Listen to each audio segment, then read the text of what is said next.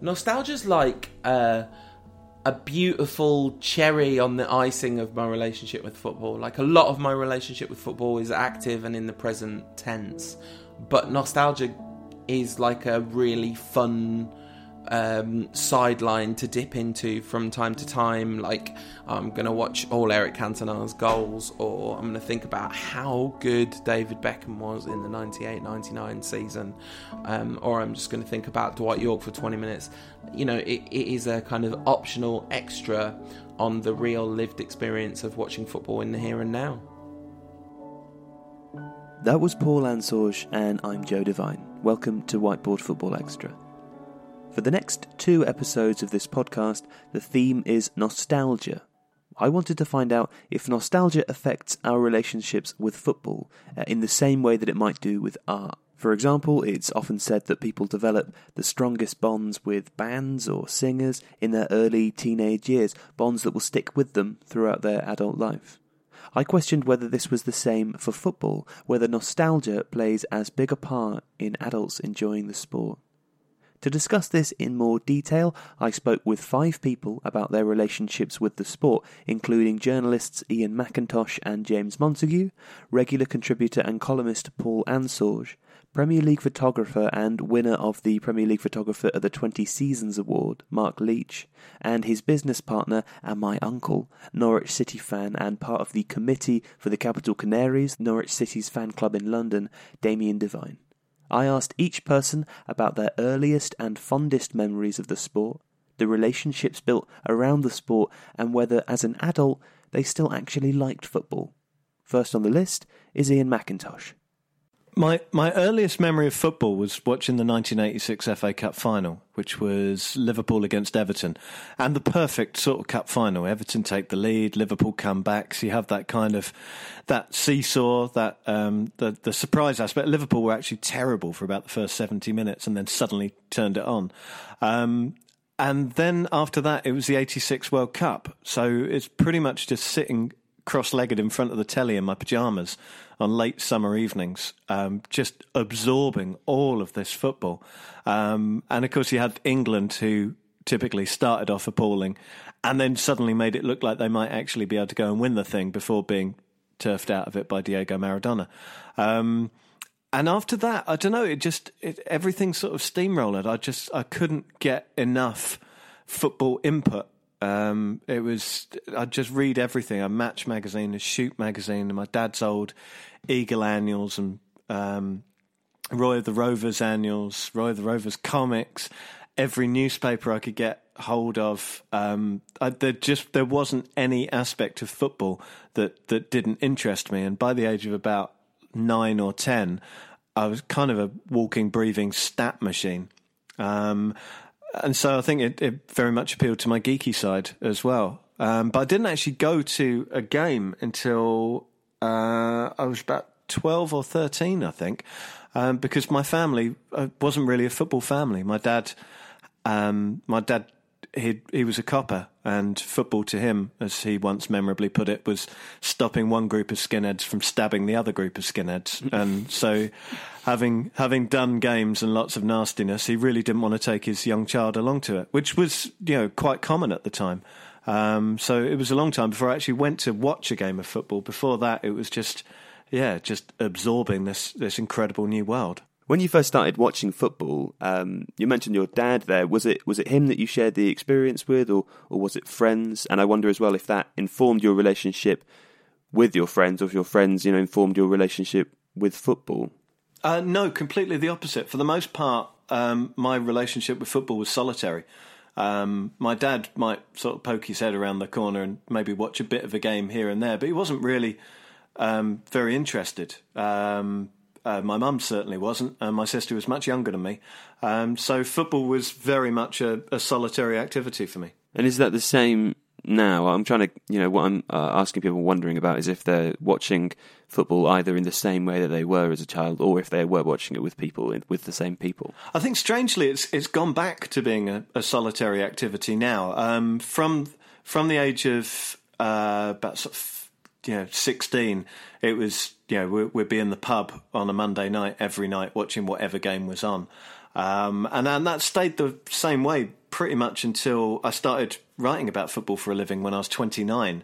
Um, you know, you go and watch games in the pub, or you go, you know, you used to go Barnet with, with my mates because that was just up the top of the Northern Line. It was nine quid a ticket.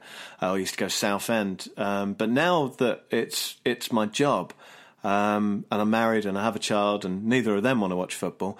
Um, it has kind of done a, a full loop. It's uh, it's mostly me and my laptop watching games quietly and uh, and on my own, which makes it sound very sad. But I just want to reassure everyone listening, I'm very happy. But this is one of the other. This is one of the themes that's come up with the other people I've spoken to about this, though, is that generally speaking, football seems to be uh, best suited uh, to a collective experience. So you're either you know in the stadium surrounded by people maybe you don't know, or you're watching football with with friends, people you do know. Watching football on your own. Um, obviously, people enjoy doing it, and people do, as evidenced by the fact that you enjoy your own life, Iain. That's that's lovely. um, but it is it's a very different experience, right? How how do you find it uh, to be different to, to that collective experience that we're talking about? I find it very hard to watch football in a collective kind of uh, situation now because I I get frustrated. For me, after ten years of doing this, every single game I watch is whether it's conscious or not, it's it's a form of work. I'm watching it. I want to mm. watch the shape. I want to look out for new players. I know that if I sit down and watch a game for 90 minutes, there's going to be maybe an article that I can get out of it. Um, yeah. the, the, next time I'm on a football show talking about football, you know, I'm going to draw something from from that game. And now, if I'm in a pub or I'm around a mate's house or there's other people in the room, you, you notice how much everyone talks. You know, football can you can watch football on a number of levels, and I think um, a, a, lot of the time people will have the game on, but they'll be talking amongst themselves. They might not even be talking about the game itself while the game's on, and I, I sit there and get a bit frustrated. It's like everyone, shut up! I'm trying to figure out what the fullbacks are doing. um, so, so you're, watch, you're, watching it as a journalist, right? I mean, yeah. The, my next question is: Do you still like football? Which might seem strange to someone who who, who works uh, in in the industry, but you, from your description there, you're watching football as a journalist. Do you enjoy that, or do you? What is it that you enjoy there? Is that is it the journalism? Is it the analysing of the game, or are you enjoying the football? I think, ironically, given that my role is to provide words to explain situations. I haven't got the words to explain how much I love doing what I do. Um, yeah. Going from you know being a kid just reading absolutely everything about football into being a teenager reading absolutely everything about football, knowing that you're so bad at playing football that there's no chance whatsoever, even in the event of a nuclear war, that you're ever going to play football at any decent level and, and just wanting so much to be a part of the football world, to be able to dedicate so much time to just hurling yourself into the football world. And then suddenly, at the age of 29, having it there that the more football you watch, the harder you are working. You're not watching football, you're working. It's amazing. It's such a profound impact on my life. I mean, I'm the sort of person who used to play the old Championship Manager, Football Manager games, and when the fixtures would come up and my team wasn't playing, I would watch one. And I'd think to myself, I remember sitting there like about 23 and a, I had a futon in a tiny room in Archway in Championship Manager 2001 2002. And I'd be clicking games to watch that, that were not my team and thinking, my God, imagine if this was my life. If my life was like looking at the 10 Premier League fixtures and going, right, I'm going to go and watch that one because I think that'll be a good one. And then in 2007, I started working for the new paper in Singapore, and that was literally my life. That was what I did mm. every week. I picked the games to watch. Um, I watch it in a very different way now. I don't get overexcited. I don't have the, the same irrational hatred that I used to have. Um, I tend to be much, much more objective. Um, but I still love it, and that's that's just watching. Do you ever the... have an emotional connection to, to, football now? I've tried to stamp it out as much as possible. Uh, I think in the very early years when I started writing about football, I could occasionally get. I, I, I like Chelsea, for example. As a lower league football fan, I'm a Southend fan. As a lower league football fan, I like loads of other people were really angry about Chelsea suddenly buying lots of players and that used to come across in my writing in the first sort of few months, and then I realised mm. what was happening and how the reader doesn't want to know my personal prejudices. They, you know, they I'm I'm in a privileged position of being able to watch football for a living. They want to know what I make of it from an objective point of view. So um, yeah, I find it very difficult to hate or love in a weird kind of way. Um, I don't have favourites. It's the thing that always makes me laugh. People say, you know, you're biased, you've got an agenda. It's like one, like you you overestimate my influence. Like I, there's nothing. I have no power whatsoever to push anything. Uh, and two, like why do you think I care about your team more than any other team? Um, no, that, that's the way I see my role. I see my role as being an objective observer who will sit and watch a game, and if something's bad, we'll say it's bad, and if something's good, we'll say it's good. And unfortunately, you can't do that while you've got personal prejudices or, or preferences, um, or, or at least I can't. I'm sure I'm sure some people can, but I I find it a bit more difficult. So that was a very long, rambling answer. Um, but yeah. Well, I've got one one final question, um, and I, I, appreciate some of these are not uh, the, the, easiest to answer without a, you know a little bit of forethought. But what I'm really interested in there is is you say that you know you've tried to sort of stamp out a, an emotional connection to the football that you're watching. You watch it as an objective observer. You're writing about it. Um, if there's no emotional connection to football, what what is it that you like about foot? What do you like about football? Is my I know it sounds like an absurd, really simple question, but I don't I don't understand. Um, the, it, it, works for me on two levels. Um, one, that you enter this gigantic, sprawling epic, which began long before you were born and will continue, hopefully, long after you die. And everything is interconnected. The clubs, the players, the managers, everything has strands weaving across. It's, you know, people get into Game of Thrones or Lord of the Rings. It's bigger than all of that that there is so much that has already happened, you'll never get to a point where you know absolutely everything. You are immersed in this living, breathing, evolving, epic story. So that's one. Uh, that's quite a good one to start with. but the other one is that outside of all the bullshit, outside of all the spats and you know newspaper battles and new kit launches and whataboutery, outside of all of that, just being able to sit there and watch 11 blokes come out and one side and 11 on the other and you can smell the grass and you can hear the crowd and then the whistle blows and off it goes and you know through years of experience that anything can happen it probably won't like you know probability suggests that the better team is likely to win but anything can happen. It could be a complete shock. It could be a complete thumping. It could be the worst football match you've ever watched. Once you strip away all the bullshit, having that one battle, that one 90 minute game, um, that's that still that still excites me as much as it did when I first started watching. I think most of my fondest memories come from maybe a, a bit on average a bit later than most people. So I didn't grow up in a family where football was important at all. Um, my parents were divorced. Uh, I lived with my mum. She she loves football, but only in a you know in a kind of entertainment way, like to sit down and watch a match rather than to be kind of invested in a team or anything like that. Um, my dad doesn't even really like football, like doesn't hate it or anything, but it's just not his thing. Um, so so football was like a peer group thing for me, which I I, I, I absolutely loved it from when I was really little, but it was it was my thing in my family. I didn't have brothers and sisters growing up, so I had um, a best friend who was a complete football obsessive um, and co-host of uh, you know internationally beloved Manchester United podcast, the Rantcast. Um, um, but the uh, like I had posters from shoot on my walls and stuff. But my my fondest memories of football are from my sort of late teenage years, which, funnily enough, coincide with Man United being brilliant. Um, like my, I, I always loved United, even when they were terrible. There's this this this game, uh, Tottenham three, Man United three from I think 1986, which is like this kind of. Um, is like the proto football match in my head. It was just end to end. I think United might have gone 3 0 down and come back to 3 all in the second half, but it was just absolutely a thrilling game of football. And I happened to have it taped on VHS because it was like a rare live match um, on British television at that time. And I watched that over and over and over again. So, so that's kind of the one really early game that I loved. Oh, and the other thing is, of course, like outside of club football, I was completely obsessed with the World Cup as a kid.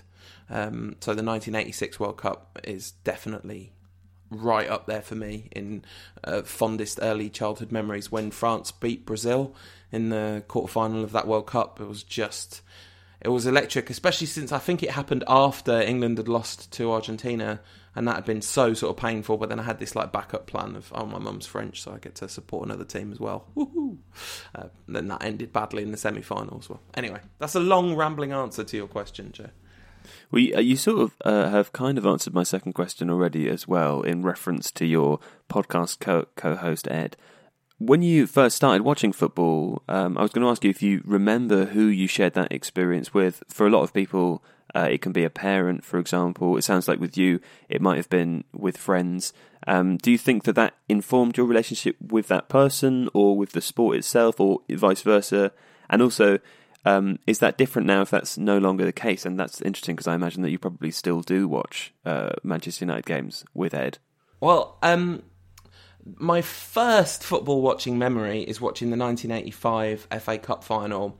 Uh, and that I watched on telly with my dad although he I remember the goal going in and my dad definitely wasn't in the room when the goal went in so he was obviously like doing something else instead um, but yeah I I uh, didn't so much watch football with Ed as um, like experience it with him because really watching football was hardly even a thing when I was a kid there just was one match on a week which you would watch. Match of the Day was on like way past people's bedtimes, and it was well complicated to set the timers on video recorders if you had video recorders. So, like, but but playing football in the garden and pretending to be Brian Robson, or like you know if it was the summer Gary Lineker, um, that would be that would be something that I experienced with Ed. And and I guess I'm in a really unusual situation in that the person I most experienced football with as a child is someone who's intrinsically linked to my experience of football now. Like we don't watch games together because we don't live in the same city, but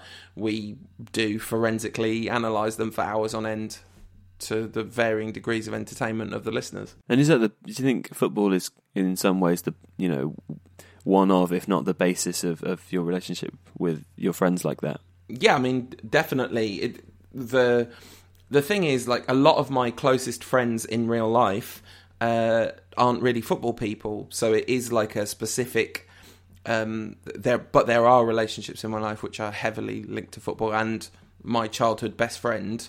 Like I was joking, I, I put the plug for the podcast in as kind of a joke, but you know, I do a podcast about the team we both love with my childhood best friend. That is amazing, and mm. and there's no way we would have the same closeness of relationship that we have now without football because you know we live in different cities he's got a family we've both got jobs it's like you know to sort of spend an hour and a half or two hours every week chatting with each other that's something we wouldn't do if it wasn't for the kind of structure of what football gives to our lives which i guess for a lot of people is like you still go to games with with people that you wouldn't otherwise see that often and you know that kind of thing. So what, does that mean then that if you know you weren't going to watch the football, or, or, for whatever reason you, you chose to stop watching football, how would that affect your relationship with Ed? Well, I think the first thing is there'd be like a real awkward conversation about our podcast. That'd be like, I think he might be a bit upset if I was like, "Oh, I've given, I'm giving up football now, um, so we can't do this thing." That's like. But beyond that, what would you would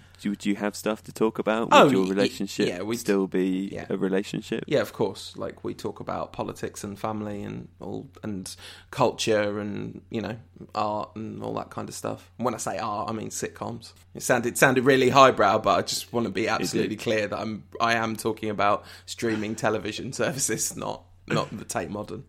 Because one of the one of the reasons I'm interested in, in this question and finding out more about people's uh, interest in football and what role maybe nostalgia plays is that um, I have an idea that it doesn't sound like it applies to everyone. And what what's interesting about the process of of recording these podcasts and talking to people like yourself, Paul, and the other people I've spoken to, um, is that I think the idea might be more based on my relationship with football. Uh, than it is on anybody else's, and that I may have unintentionally assumed that everyone is the same as, as me. Um, but what the, the idea that I had, uh, and I'll go back to the, you know, the thing about music, is that when you know when you're a teenager, you develop bonds with these bands that s- stay with you forever, and you have a sort of generation of music. And I wondered if the same applied to football, and if you know, as people grow up, that the the reason that they enjoy football changes, and maybe it's as a result of relationships that they have that are linked to the sport. Um, maybe it's just a different way of enjoying the entertainment. You know, it's purely the aesthetic, or or if you're really interested in the tactics or something. Um, because I feel like you know, when I was a child, my interest in football was very was very different, uh, and it was it was very thrilling, and it was this kind of collective, exciting thing which I don't really experience now. And so the idea I had was that perhaps people uh, who are a little bit older, who like football and watch football still, perhaps part of the reason that they do that is because they remember that they once loved it. The thing is, I like football more now than I've ever liked football by miles, and I'm way more engaged with it than I've ever been by miles. Because when I was a teenager, I, when I was a little kid, I I loved football in a kind of abstract because I didn't grow up in the city of the team that I supported, so I didn't regularly go to games. It wasn't a family thing, but I loved like playing football on the playground and was kind of obsessed with it in that sense and sticker albums and that sort of stuff. When I was a teenager, I was listening to music and growing my hair, and you know, I, I but I really liked football too.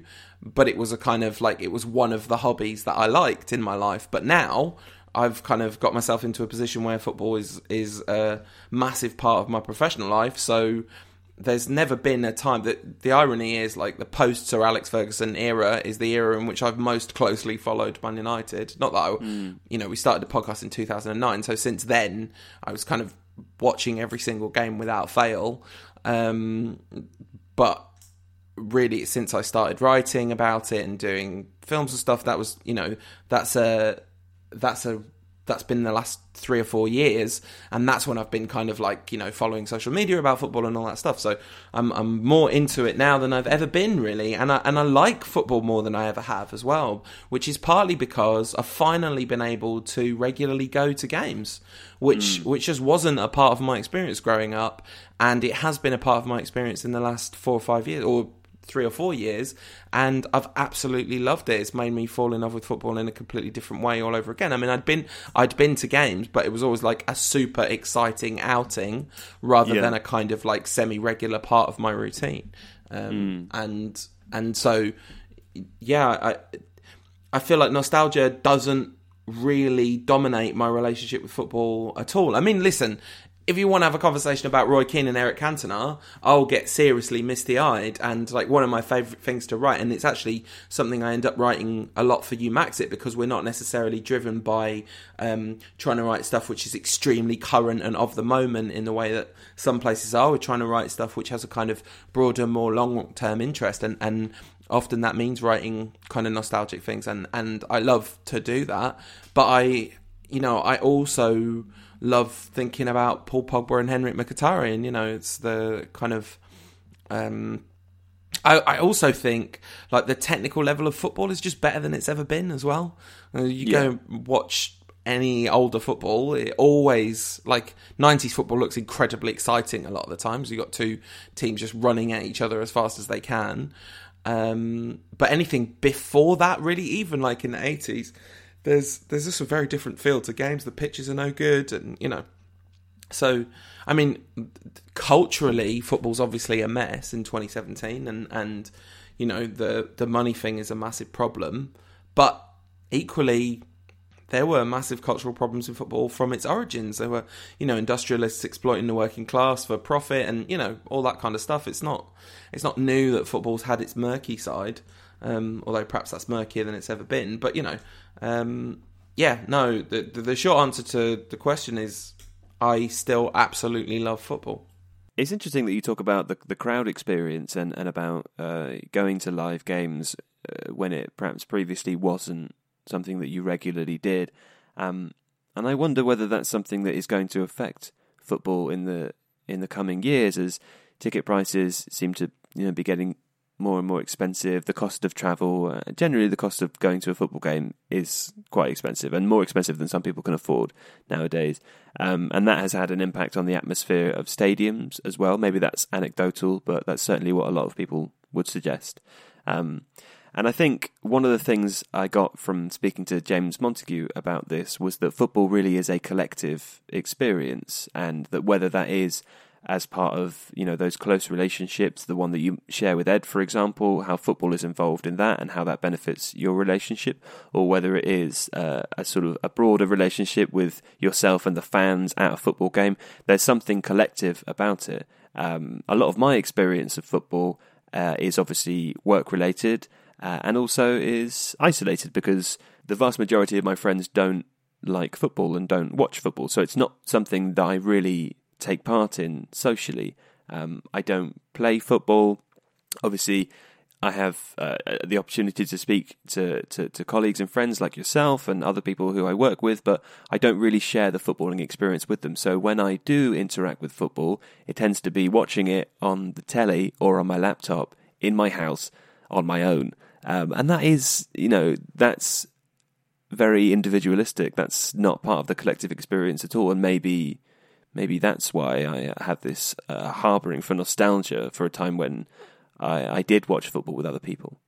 Yeah, maybe so. I mean, f- for me, one of the things is even when I don't go to games now, it feels like a collective experience because of social media, which isn't a universal positive by any stretch of the imagination because it gets tiring and, and the kind of knee jerk sarcasm and also the just the out and out unpleasantness that happens is is no good. But there are like a core of you know a thousand people probably whom I regularly interact with um, during games who and that's a lot of people obviously who are really fun and pleasant to interact with and it makes it feel like a collective experience even when it's an individual experience and i think that is another reason why i love football more today and i'm kind of more emotionally invested in it um, in that sense is is because like because every game I watch, even when I am watching it on my own at home, there is a social component to that experience. A lot of the people I'm talking to about this as well are, are journalists like yourself, um, and so I wonder uh, if you think your work has had an impact on the way you feel about sport. You've mentioned already that you have the opportunity to go to the football a lot more often.